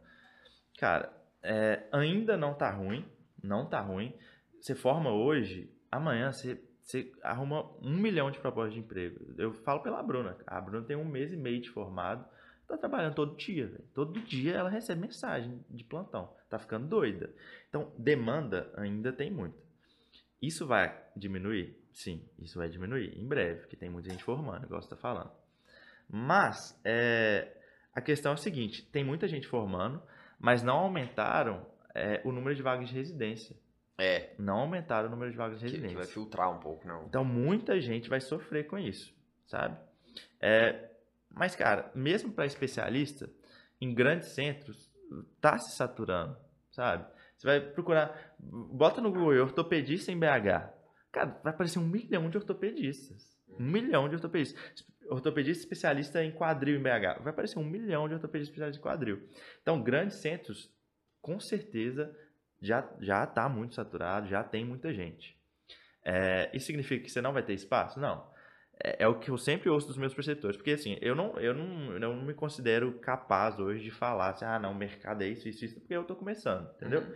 Eu falo sempre baseado com o que eu vejo no meu dia a dia, dos meus chefes. Então eles falam assim, cara, para o bom profissional, profissional que se destaca, profissional que tem contatos, não tá ruim. Nunca vai estar tá ruim. Nunca vai estar tá ruim. Por quê? Porque a maioria das pessoas é medíocre ainda, cara. Em qualquer profissão. Em qualquer profissão, a maioria é medíocre. Então, se você se destaca, se você faz um a mais, se dá uma raça a mais, assim, você sempre vai ter espaço. Sempre vai ter espaço. Agora, você quer comandar o lugar, você quer ser o único especialista em, no dedinho, vai para o interior. No interior ainda tem espaço. Muitas cidades ainda tem espaço. Grandes centros já estão saturados, mas tem espaço para quem tem, para quem se destaca e tudo. Mas você quer comandar, você quer ganhar litros de dinheiro de forma relativamente fácil, o interior ainda tem espaço. No Nordeste ainda tem muito espaço, porque a gente geralmente, a gente que mora aqui, né, a gente geralmente concentra nossos pensamentos aqui. Uhum. São Paulo, Rio, BH, cara, é um contexto totalmente diferente do resto do Brasil. Então, na, no norte, você quer morar lá, você vai ter muito espaço ainda. Tem muito espaço para médico. Qualquer é, lá é muito bem remunerado também, é. porque poucas pessoas querem, né? É. Assim, você pega uma pessoa de BH que tá acostumada com cidade grande, com coisa, ah, não, você vai pro interior, que lá você ganha bem. Aí o cara fala, pô, mas será que vale a pena pro interior? Tô acostumado com cidade grande. Então é. tem pouco médico querendo ir, então ele é bem remunerado, ainda tem espaço, né? Exato. Mas aí, cara, assim, é, isso é, é uma coisa muito abstrata, falar de, ah, tá saturado, não, porque é muito difícil você saber e não, é uma coisa que está fora do seu controle, entendeu? O que está dentro da, do seu controle? O que, que você pode mudar? Durante a sua escolha, eu acho que você tem que pensar no, no longo prazo. Igual eu, quando fui escolher ortopedia. Eu falei assim, cara, por que eu estou escolhendo ortopedia? Será que é uma especialidade que tem demanda, a demanda vai crescer? Eu vejo a ortopedia hoje com uma, com uma demanda muito crescente e para o futuro, para os próximos 20, 30 anos, que vai ser a minha carreira, vejo uma demanda imensa e crescente da ortopedia. Por quê? Cara, a nossa população está ficando obesa, nossa população está ficando gorda, né? Ó, obesa já é gorda, né? Mas a nossa população está ficando velha e obesa. Então, população velha e obesa, problema ortopédico. Pro, entre outros, né? Problema cardiológico, endocrinológico, mas muito problema ortopédico. Muito problema ortopédico. Crossfit aí também? É, crossfit, crescendo, crossfit. Crescendo. É. Eu acho que você escolheu ortopedia, o cara faz crossfit já falando, pagar ortopedista eu não vou. Não, é, você é um negócio que é, é, quando eu tiver uma lesão, eu mesmo vou me tratar, vai ficar é. tudo bem. Já faço os contatos lá. É. Né? Então, crossfit população obesa e população idosa, demanda por ortopedista só vai aumentar. Eu não sei se a curva vai ser a mesma inclinação do, da, da, do número de profissionais. Acho que não. Mas a demanda não vai diminuir. Então, uma das coisas que você tem que pensar na, hora de escolher a sua especialidade é, cara, como é que vai ser o mercado daqui para frente, sabe? Será que vai continuar tendo demanda? Porque muita gente fala assim, ah, vou fazer cardiologia. Mas eu acho legal. Tudo bem, é um ponto. Você tem que achar legal a rotina. Mas será que vai ter demanda para cardiologia no futuro? Acho que sim, cardiologia sim. Mas qualquer carreira, qualquer subespecialidade que você for seguir, eu acho que tem que pensar isso na, na em, em, relação ao mercado de trabalho. Então eu vejo o mercado de trabalho da ortopedia crescente aí nos próximos anos. Outra coisa que eu analisei é, é uma especialidade cirúrgica. E geralmente procedimento cirúrgico paga melhor, né? Do que um procedimentos procedimento, pagam, procedimentos melhor, cirúrgicos pagam melhor. Hoje é, consulta é muito pouco. Né? Consulta paga muito pouco, cara.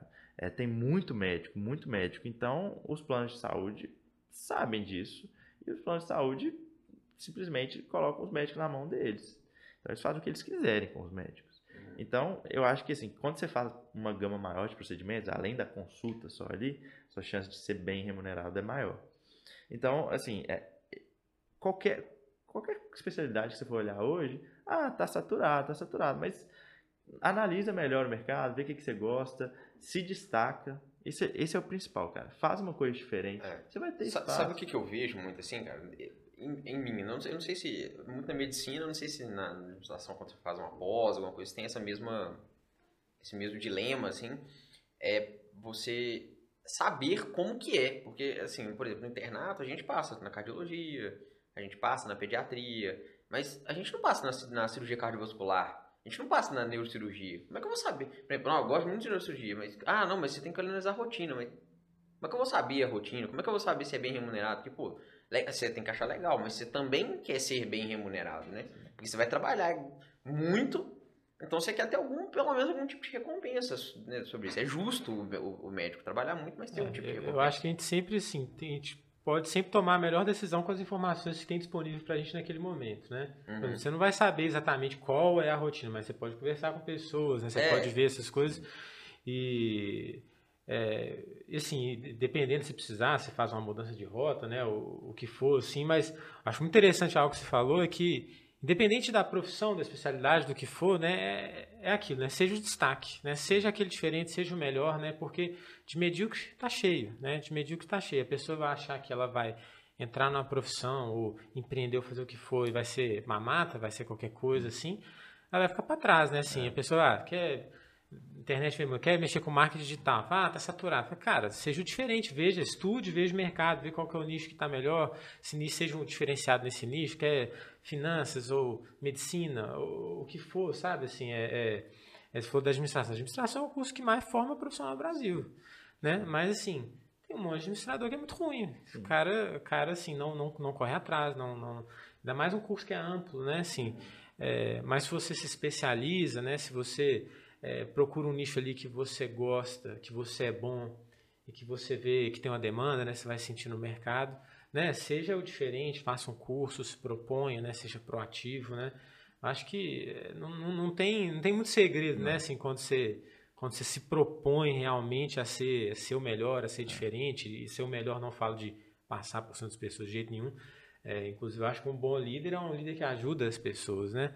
Mas sempre que você se propõe a, a correr atrás, fazer um bom planejamento, você chega Sim. lá. Né? Cara, e eu vejo que hoje é muito fácil de destacar. Muito fácil.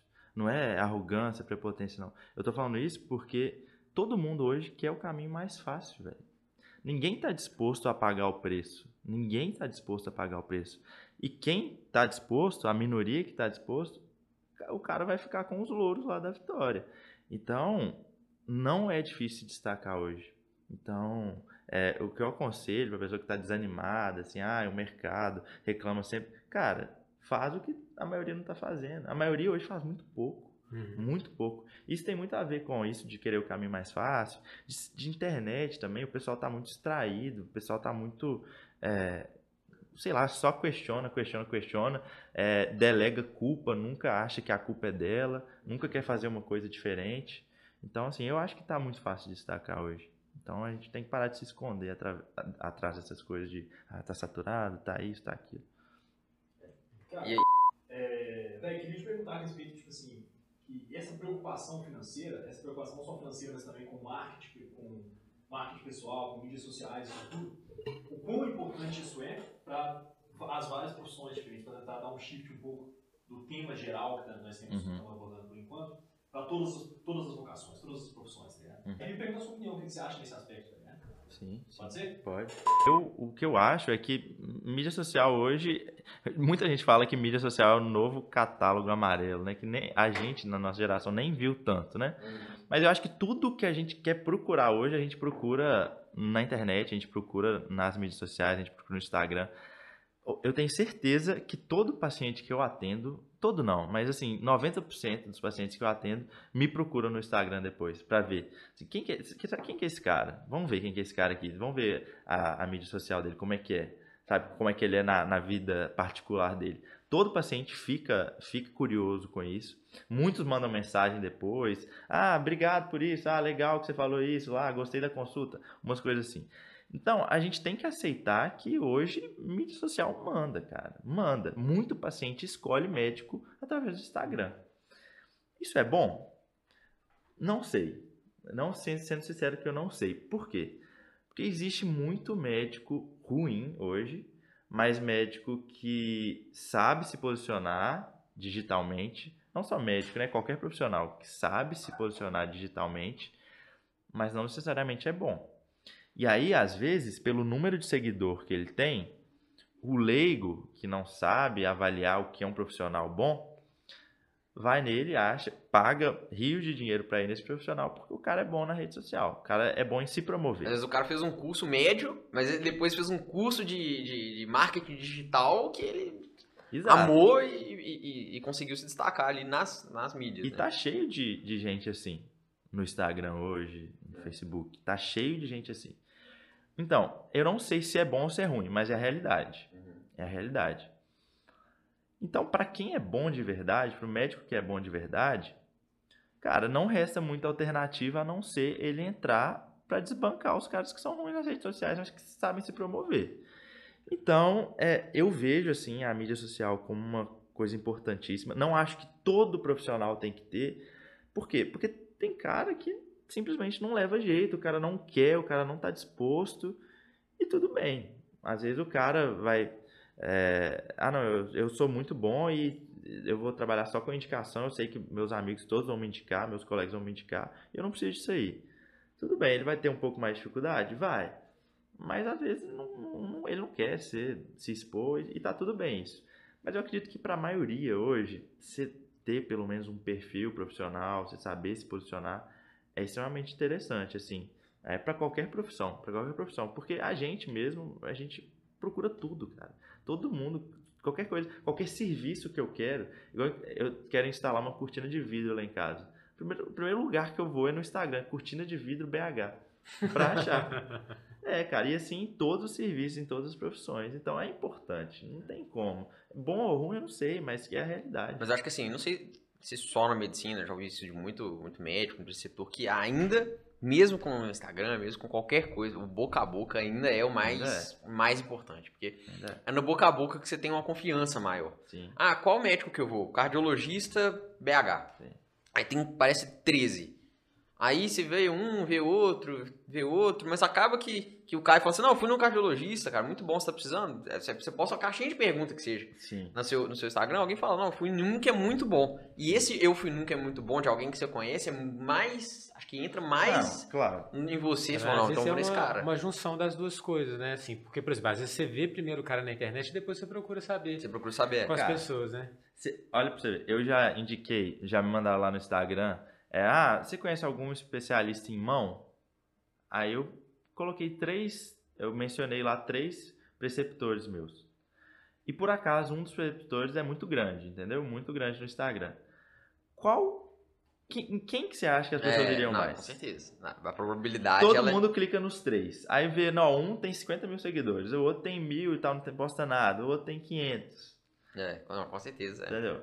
Assim, é uma junção das duas coisas. Principalmente na parte médica, essa indicação boca a boca é muito forte, porque médico tem a ver com uma coisa, é uma coisa mais afetiva, um- é um cuidado. Se- Se o seu amigo foi, beleza, mas assim. Eu acho que o médico também ele não pode fazer, ele não pode, né? Não é permitido ao médico fazer um marketing, muito Marketing, forte, não, né? é. Então, ele tem, como tem que ter uma restrição, talvez as pessoas não fiquem tão assim. Mas, mas tem, né? Mas tem. Você Tem. vê um médico tem um milhão, você vê.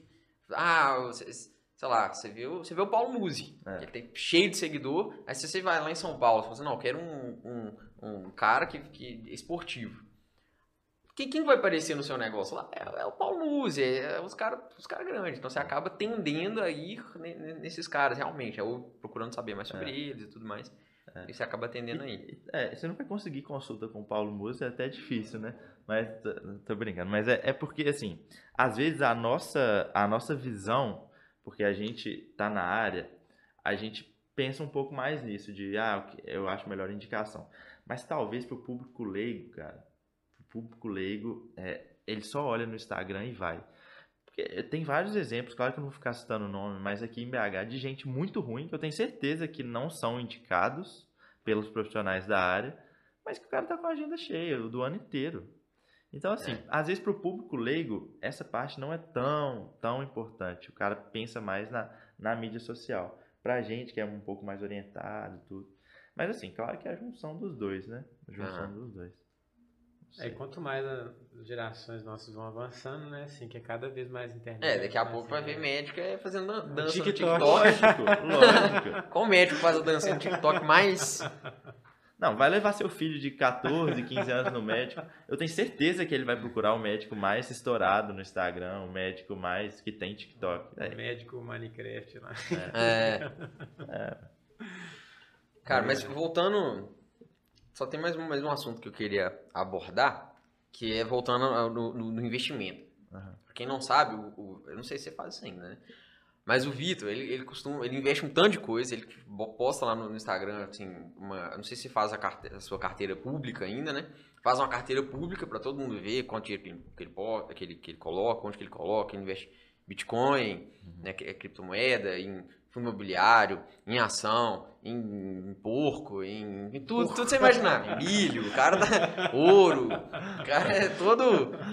É, o cara, ele, ele sabe ali, né? Então, é, como que você, como que você criou, como, como que você faz, assim, pra escolher sua carteira, como que, como que você acha que tá andando, como que, assim, você se interessou por isso, falou, ah, quer saber, eu vou pesquisar tudo sobre ações agora, e começou a... Quem te inspirou? Quais, quais as suas, suas inspirações, assim? Cara, então, é, eu gosto muito, sou entusiasta do mercado financeiro. Caio, que tá no mercado, sabe, sabe muito mais, inclusive, né? Mas, assim, cara, eu, eu fiquei, eu, eu comecei a me interessar há uns cinco anos, eu imagino, assim. Que eu, eu foi, foi por causa da internet, assim, porque meu pai Não, mas nunca. tem bastante tempo, dá uns 5 anos. É, Tem. Porque a onda, assim, que É, foi há pouco tempo. Foi, é, foi aí, Foi há pouco 2019, tempo, talvez. Isso. Meu pai, por exemplo, assim, que é a minha, minha maior influência de tudo, meu pai nunca foi investidor, meu pai nunca se interessou muito, no máximo de uma poupança e tudo. Aí, cara, quando eu comecei a ver vídeos assim na internet, aí é, é, os mais antigos aí, o, o Thiago Negro, a Natália Arcuri, é, Bruno Perini, que eu acompanho há mais tempo, eu comecei a ver aquilo e falei, gente, que coisa é, interessante esse negócio de mercado financeiro. É. Então, eu, quer dizer que eu consigo ganhar X hoje, e se eu souber no que investir, como investir, depois de um certo tempo eu consigo multiplicar isso por várias vezes, assim. Interessante, eu quero começar a entender sobre isso. Aí, cara, a partir disso eu comecei a ler muito livro, a, a ler muito livro sobre o assunto, a seguir muita gente que fala de finanças. E falei assim, ah, beleza, eu tô lendo, eu acho interessante, mas eu quero começar a investir também. E aí durante a faculdade é mais complicado, porque a gente não, não tem muito dinheiro, né? Apesar de que assim, eu até consegui gerar umas rendas extras na faculdade, tudo foi bom. E durante a faculdade eu comecei a colocar um pouquinho para ver como é que era o, o mercado. Comecei a ver o funcionamento, como é que funcionava, abrir o home broker, como é que faz isso, como é que faz aquilo. E aí eu falei assim, isso aqui é muito legal, isso aqui eu gosto muito e tudo. E aí eu comecei a, a, a entender mais, a ler mais sobre o assunto, até o ponto de querer me profissionalizar, como eu estava falando aqui com o Caio. Agora eu estou fazendo curso para tirar o certificado de profissional de investimento. Então é um, é um Você tema poder assim, indicar, pra eu poder. indicações de indicação. Exatamente. Então, assim, é, é um assunto muito difícil. Quanto mais eu estudo, mais, mais difícil eu acho de investir, mais difícil de ter rentabilidade. É, não acho que é para qualquer pessoa. Você tem que interessar, você tem que gostar de ver balanço, você tem que gostar de ler relatório. É muito pouca gente que gosta. É, mas é um tema que eu interesso muito, cara. Eu, eu não ligo de ficar um dia inteiro, uma semana inteira lendo, se eu puder, sobre o tema para saber montar uma carteira e por isso que eu fiz isso, né? Na- já fiz umas duas ou três vezes lá no Instagram de, de investir publicamente, aí depois fomos pro Telegram e montar a carteira lá com base no que eu acho, no que eu estudo, mas assim, é difícil, cara, é é bem difícil, assim. Uhum. Cada dia que eu, igual eu te falei, aí cada dia que eu estudo, mais difícil eu acho. Mas Mas é você legal. gosta, né? Assim, É. é, eu, eu também, também, também gosto. assim, É. Mas você acha que a sua, sua maior inspiração foi, for- foram, então, os, os, os influencers, né? O- o- talvez o, o Primo Rico. Sim. Cara, eu, eu gosto muito dele, do, do Thiago Negro. É um cara que eu me inspiro. Eu acho que a gente tem que ter modelos, né? Eu acho que a gente tem Uhum. que ter inspirações em qualquer coisa que a gente for fazer na vida. E ele é um cara que eu acho. Ele é um cara muito bom. Ele, ele conseguiu construir um, um conglomerado de finanças, de marketing muito grande, de, de influência principalmente em torno dele, né? Inclusive Então- o Thiago Negro. Quiser patrocinar, aí. quiser patrocinar a gente. É. Grupo Primo, né? Grupo Grupo Primo. Primo, é. Tamo aí. Então, então ele com certeza é uma das maiores inspirações. Eu gosto muito do Bruno Perini também, porque o Bruno Perini foi militar, né? Ele abandonou a carreira de militar de carreira para se dedicar exclusivamente a marketing digital, a mercado financeiro. Então, é um cara muito corajoso. O cara É. teve que ter culhões ali pro cara sair e abandonar uma carreira de da AMAN, que é militar de carreira. O cara era 01, que era o melhor da turma dele. Então, o cara com certeza ia ser general de exército. O cara ia ser o cara muito Tem o bom. Perrucho também, né? Que, fazia medicina. E largou. Perrucho, largou. É assim, então são caras que eu inspiro, que eu, que eu gosto muito. Eu acho que a gente tem que ter exemplos, né? Em Tudo Sim, na sim. vida. É o que você falou, é, e é bom que você, você ah, que abre sua carteira e mostra as pessoas, porque é o que você falou, não é fácil. Não. Né? E muita gente se ilude com isso, né? Acha que, que, que, é, que é só abrir lá e colocar a ação da moda lá e que, que acontece. Mas é muito importante o incentivo, né? Que é o que você está promovendo, né? O incentivo da pessoa se interessar, o incentivo da pessoa estudar. Porque também é difícil, mas não é impossível. Uhum. Não. Né? não. A pessoa não precisa ser exatamente formada na área, Não. assim, ela pode estudar, ela pode correr atrás, ela pode fazer e aquilo, quem faz o futuro dela é ela mesma, né? Assim, é, é o quanto que ela corre atrás, é o quanto que ela é, né, bu- busca aquilo, assim, é muito importante isso, né? Que é o que você fala, você foi inspirado por uns Exato. e agora você está inspirando outros, né? É, Assim, Exato. Isso é muito importante. E, e eu acho que a maior dificuldade das pessoas é ter paciência. A, ou a geração hoje, o mundo hoje é muito imediatista. Então, igual eu, eu postei por querer uma pergunta ano passado, eu fiz uma carteira ano passado de, acho que 11 mil reais. E aí, eu dei uma sorte, foi sorte mesmo, de ter tido um boom de criptomoeda na época e um boom em ações. E aí, em três meses, a carteira estava com uma rentabilidade de 12%. O que é ótimo para quem está no mercado financeiro, sabe que três meses é muito bom. Uhum. E aí, era no Melhores Amigos no Instagram e eu lancei lá uma caixinha de pergunta, ou uma enquete, sei lá, assim, gente, a nossa carteira tá com 12% de rentabilidade em três meses.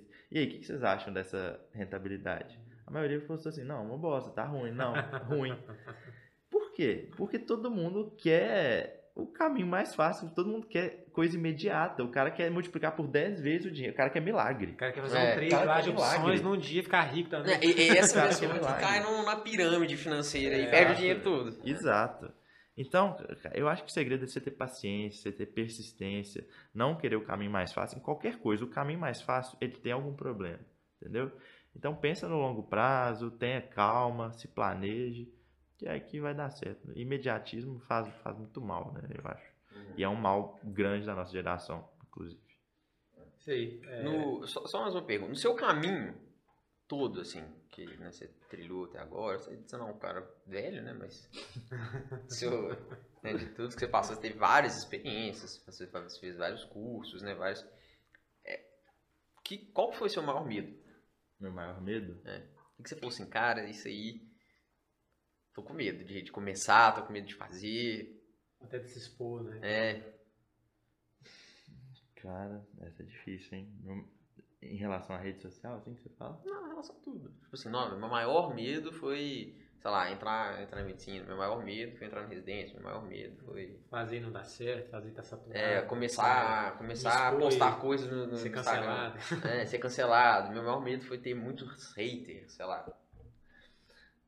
Cara, é, po- pode parecer meio romantizado, assim, mas eu, eu nunca tive medo de, de me expor, de falar as coisas que eu penso. Claro que o primeiro hater que eu tive, assim, no foi, uma, foi horrível, velho. Eu fiquei muito mal. Fiquei muito mal, velho. Nossa, me, coment- começaram a comentar na minha foto uma coisa totalmente nada a ver lá, quando eu falei de FIES. Tomei maior cuidado Não, pra eu lembro. escrever o negócio. Fiquei muito mal, velho. Muito mal. Me chamaram até de, de racista, velho. Não falei, que isso, bicho. Ah, não tinha nada a ver uma coisa com a outra. Eu fiquei muito mal. Eu falei assim, "Ca- cara, será que é isso mesmo e tudo? Mas passou. Então, assim, eu nu- nunca tive medo de me expor, de começar a medicina, de começar uma residência difícil. Não. Cara, não, e não é romantizando, mas eu, eu tenho medo, eu ainda tenho medo de não conseguir, de chegar no final da vida e falar assim, eu não consegui mudar nada no mundo. Eu não consegui fazer diferença, não consegui impactar vidas de verdade. É, eu, eu tenho muito medo de chegar e falar assim, cara, eu, eu tinha vários planos quando eu era jovem e eu me imaginava de tal forma quando eu ficasse mais velho e eu não consegui, sabe? Eu não consegui fazer nada do que eu pensava. Eu não consegui impactar. Porque eu tenho um fogo muito dentro de mim de, de querer impactar pessoas de várias formas possíveis. E eu sei que de certa forma eu já tô começando a impactar. Mas na minha cabeça eu quero impactar muito, mas muito mais. Muito mais. Então eu tenho medo disso, de chegar no final da vida e, e de não ser lembrado, de, de che- de chegar e falar assim, cara, nossa, eu podia ter feito muito mais. podia ter mudado muito mais vidas, entendeu? Então, eu acho que o meu maior medo é esse. A gente estava conversando isso ontem com, com o Dedé Campos, que ele. A gente tava, tava falando, tipo assim, que você. Quando você impacta uma vida, isso já é. Tipo assim, pra você é uma vida, mas pro cara é a única vida É a que ele única. tem. Né? Então, quando você impacta uma vida, já é. Assim, não é que seja suficiente, Não, mas já é muito importante. É. entendeu? Quando você, você impactou uma vida, você, você mudou, por exemplo, você tá falando de finanças, você, você, você pegou um cara que, que era quebrado, que faliu, e o cara simplesmente viu seus, seus vídeos, viu as coisas, falou, não, como é que eu vou fazer? E o cara. E- e começou a fazer o que você propôs e, e deu certo. E o cara, às vezes, é super grato a você. Igual, por exemplo, você estava falando do Thiago Negro. Pô, se, se não fosse o Thiago Negro com qualquer tipo de defeito que ele tem, qualquer coisa. pô, Sim, mas se não fosse o Thiago Negro, eu não conheceria de investimento. Se eu não conhecesse de investimento, eu- Sim. talvez eu não estaria aqui hoje. Talvez eu Sim. tava ali é, engessado na medicina e não sei o quê. E foi um cara que eu nem conheço, que fez um vídeo, que eu vi e mudou a minha vida. Sim. Tipo assim, então, é, eu, eu acho legal também a gente quer, assim, esse, né? O propósito desse podcast também é impactar vidas, também é pegar pessoas que, que têm medo, pessoas que, que, né, que, que, que faliram para conhecer a história de, de, outras pessoas que também têm medo sim. né, não só né, empresários, médicos, qualquer pessoa assim que, que tem medos, que te- tiveram medos, que falharam, que, que caíram, que tipo assim, que falou, velho, não, não tem jeito mais e venceram o medo e conseguiram construir alguma coisa e hoje são vistos por, né, por, por muitas outras pessoas como pessoas de sucesso, né? A clássica assim, pessoa bem sucedida. Mas por trás dessa pessoa bem sucedida, o que, que, que aconteceu? Assim, às vezes o cara quebrou, o cara. Assim, vê várias histórias né, no Instagram. ah, O, o Jack Ma, que é o, o do Alibaba. Nossa, o cara, sei lá, vivia com 2 dólares no, no, no- bolso, foi recusado um milhão de empregos e hoje é um cara- é o cara mais rico da China. Sim. Então, assim, tem várias histórias assim que se você não, não, não vê, você pensa, não, esse cara às vezes deu sorte. Ah, o cara. Ah, mas o cara também pegou um produto que não existia. E aí ele deu sorte que. Não deu sorte. Às vezes o cara Não. tem toda uma trajetória ali que, que a gente não conhece. Então, Exato. também é, é- é- eu acho que é importante. Essa vida que você impacta, cara, pra pessoa ali, você mudou a vida dela. Com certeza. É, e é grande parte do nosso que você falou do propósito, né? Assim, a gente colocou até no nosso teaser, né, que o mundo precisa de pessoas que estejam dispostas a se levantar, né? Sim. Pessoas dispostas, apesar do medo, apesar de tudo, né, é, em sua área de atuação, em sua influência, poder influenciar pessoas, né? Assim, tanta gente a gente vê nesse momento de, de pandemia e tudo, pessoas perdendo a esperança, né? Pessoas deprimidas, tantas coisas. E, e a gente sabe que não precisa ser assim, né? Por mais que a gente não tenha chegado onde a gente quer chegar, a gente, a gente pode caminhar, aprender e levar outras pessoas com a gente, né? Com certeza. Isso é... E eu acho legal, assim, do, né, da gente ter um, um podcast pra, pra fazer isso, porque, pô, é, a pessoa, às vezes você conhece alguém que é assim, que, que perdeu a esperança, que faliu uma empresa na, né, na pandemia, e aí chega alguém igual eu, o Caio, a pessoa fala, você não sabe nada, você é novo, que, assim, que, que autoridade que você tem, né, pra, pra me falar que vai dar tudo certo, né, que você pode se levantar, que você vai, assim, que, que, que- dá certo. Mas um podcast a gente quer que essas pessoas vejam outras pessoas que são maiores, que têm experiências diferentes da gente falando a mesma coisa. Ou, eu fali, mas eu co- consegui, eu, eu não era nada. Eu, eu comecei do, do, do zero, eu comecei assistindo vídeo. Sim. Eu comecei, pô, estudando para fazer um curso, mas eu trilhei um caminho diferente, né? trilhei vários caminhos e, e, e- e dá certo. né? Se você tiver disciplina, se você tiver paciência, se você tiver esperança, as coisas vão, vão, vão, vão dando certo. Né? Claro, que- claro que acho que a vida assim, é igual o mercado financeiro, né? Ela faz assim, né? ela pode até subir, mas ela tem altos e baixos ali que, infelizmente, eles, eles, eles existem.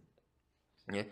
E, e as pessoas com, essas, com essa experiência de outras pessoas vão falando, pô, não, o cara conseguiu, será que eu não consigo também? Será que tem alguma coisa diferente em mim? Não, não tem, eu, eu também não consigo, né? E a gente espera, né, que quem, quem vê esse podcast, ele consiga ser diferente, né? Consiga pensar diferente, consiga sair de uma, de uma depressão, consiga sair de uma crise interna ali que, que no final vai meio que vai comendo a gente, né? Pô, se, se eu tô no, eu tava numa crise de qual residência que eu escolhi, gente, tem, tem, e já tava ruim pra mim. Tem gente que tá, tá, tá numa crise assim, tão pior, tão pior, tão pior, tão pior, que às vezes é inspirado por outras pessoas que, por exemplo, você aqui no podcast, você no seu Instagram, que, que, que vão, vão, vão ser felizes, né, depois disso.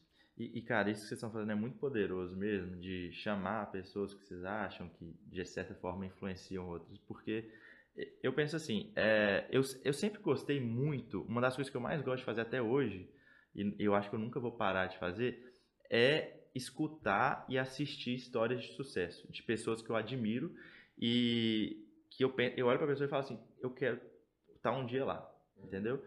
E eu gosto muito de fazer isso. E eu acredito que eu só sou o que eu sou hoje e, assim, eu, eu não acho que eu sou nada demais. Tô só começando aonde eu quero chegar, entendeu? Só tô, tô muito no início do caminho ainda. Mas eu só tô aqui hoje, eu só faço o que eu faço no meu dia a dia porque eu assisti essas histórias. Entendeu? Porque. E muita gente me vê assistindo e fala assim, velho, para com isso, é ilusão, vendendo sonho. Não, velho. É inspiração. É inspiração, sabe? E a gente toma coragem, é, as pessoas se inspiram através de outras. Então, cara, você se espelha em alguém, converse com a pessoa, ouve a pessoa falar, porque isso te dá coragem. E, e eu, sem dúvida nenhuma, você falou aí do Thiago, às vezes eu nunca teria investido, às vezes eu nunca teria me despertado para isso. Se eu não tivesse visto um vídeo dele no YouTube, ah, então não fala, ah, mídia social é horrível, ah, YouTube. Não, cara. É, às vezes a pessoa nem vida. gosta do, do Thiago Nigro, assim, ah, porque o cara é um farsante, é, sei lá. É. O cara pode ser o que ele for. Pode, velho. Mas ele me influenciou ele e hoje inspira. eu sou outra pessoa por causa disso, né? Exato. Cara. Exato. Eu só acordo quatro e meia da manhã, por exemplo, porque às vezes eu vi alguém que eu quero chegar onde a pessoa tá, que faz a mesma coisa. Entendeu? Então, assim, é muito interessante a gente ter é, exemplos, a gente ter pessoas que nos inspiram. E a intenção desse podcast é, é sensacional. Parabéns, porque eu acho que isso muda vidas. Vocês com certeza Obrigado. estão impactando vidas. Legal. Pra acabar, é... queria que você desse uma dica pra galera. Tipo assim, ó, dica pra quem, quem tá querendo fazer medicina, para quem tá, tá começando, quem tá querendo fazer residência, né, que é os recém-formados, é, para quem quer começar a influenciar na, nas redes sociais, para quem quer começar uma vida de investimento, sabe assim? Sim. Tem que você desse uma dica aí prática pro pessoal. O que, que, que, que você fez? O que, que você Sim. gostaria aí? É, cara, eu acho que assim, é, a maior dica que eu posso dar, que mudou realmente a minha vida, é. A gente já repetiu isso aqui várias vezes, mas tenha um propósito. Gaste um tempo buscando o seu propósito. É, nem que seja uma semana, 15 dias, um mês de um período sabático na sua vida, para e pensa: o que, que eu quero da vida? Sabe? Eu tô aqui por causa de quê? Eu acho que todo mundo é chamado para alguma coisa. Ninguém está aqui de passagem. Ninguém está aqui de passagem. Todo mundo tem um propósito na vida. Então, gaste um tempo procurando o que, que é o seu propósito. E a partir disso, quando você define muito bem o seu propósito, você vai definindo suas metas de curto prazo, de longo prazo. Então, cara, você quer fazer medicina? Você tem certeza que é isso que você quer para sua vida? Se é isso que você quer, cara, se dedica de todo o coração, sabe? Faz de tudo para dar certo. Faz com seriedade, faz sem querer, sem pressa, sem querer o caminho mais fácil, sabe? Então tenha um propósito. Ah, eu quero começar a postar no Instagram. Por quê, velho? Por que você quer postar no Instagram? Só porque todo mundo tá fazendo?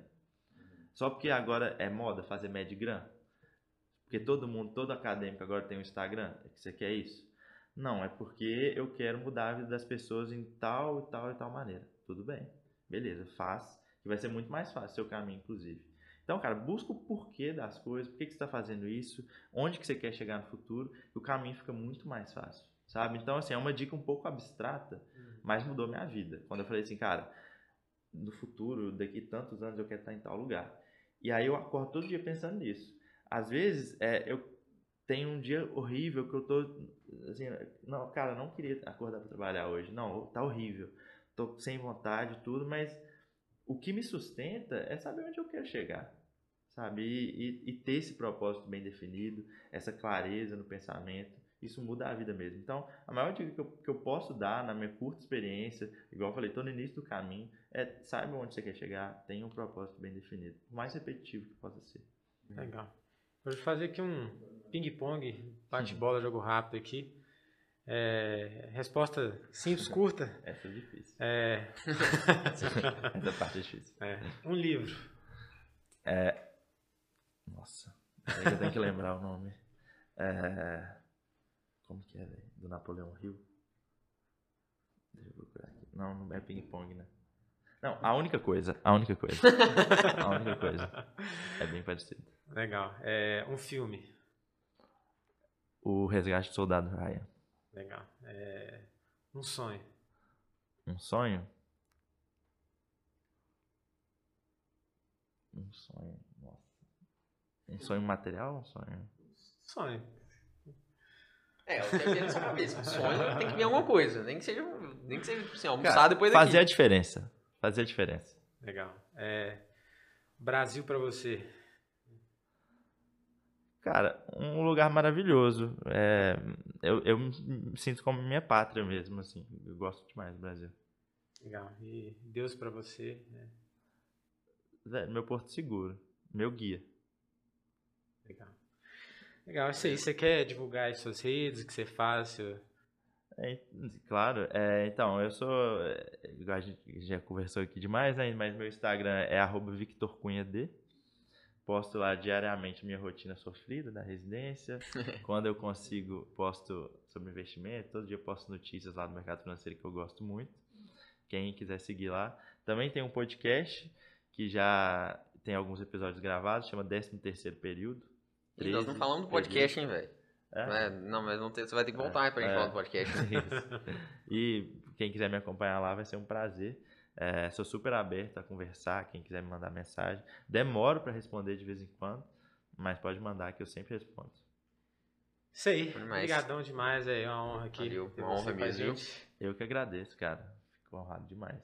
Então a gente espera você voltar aí, né? Ainda mais influenciador, ainda mais profissional, né? Teremos mais conversas. Teremos mais conversas. Bom demais. Isso aí. Tamo Valeu, junto. valeu. Muito obrigado por assistirem. Até a próxima. Até.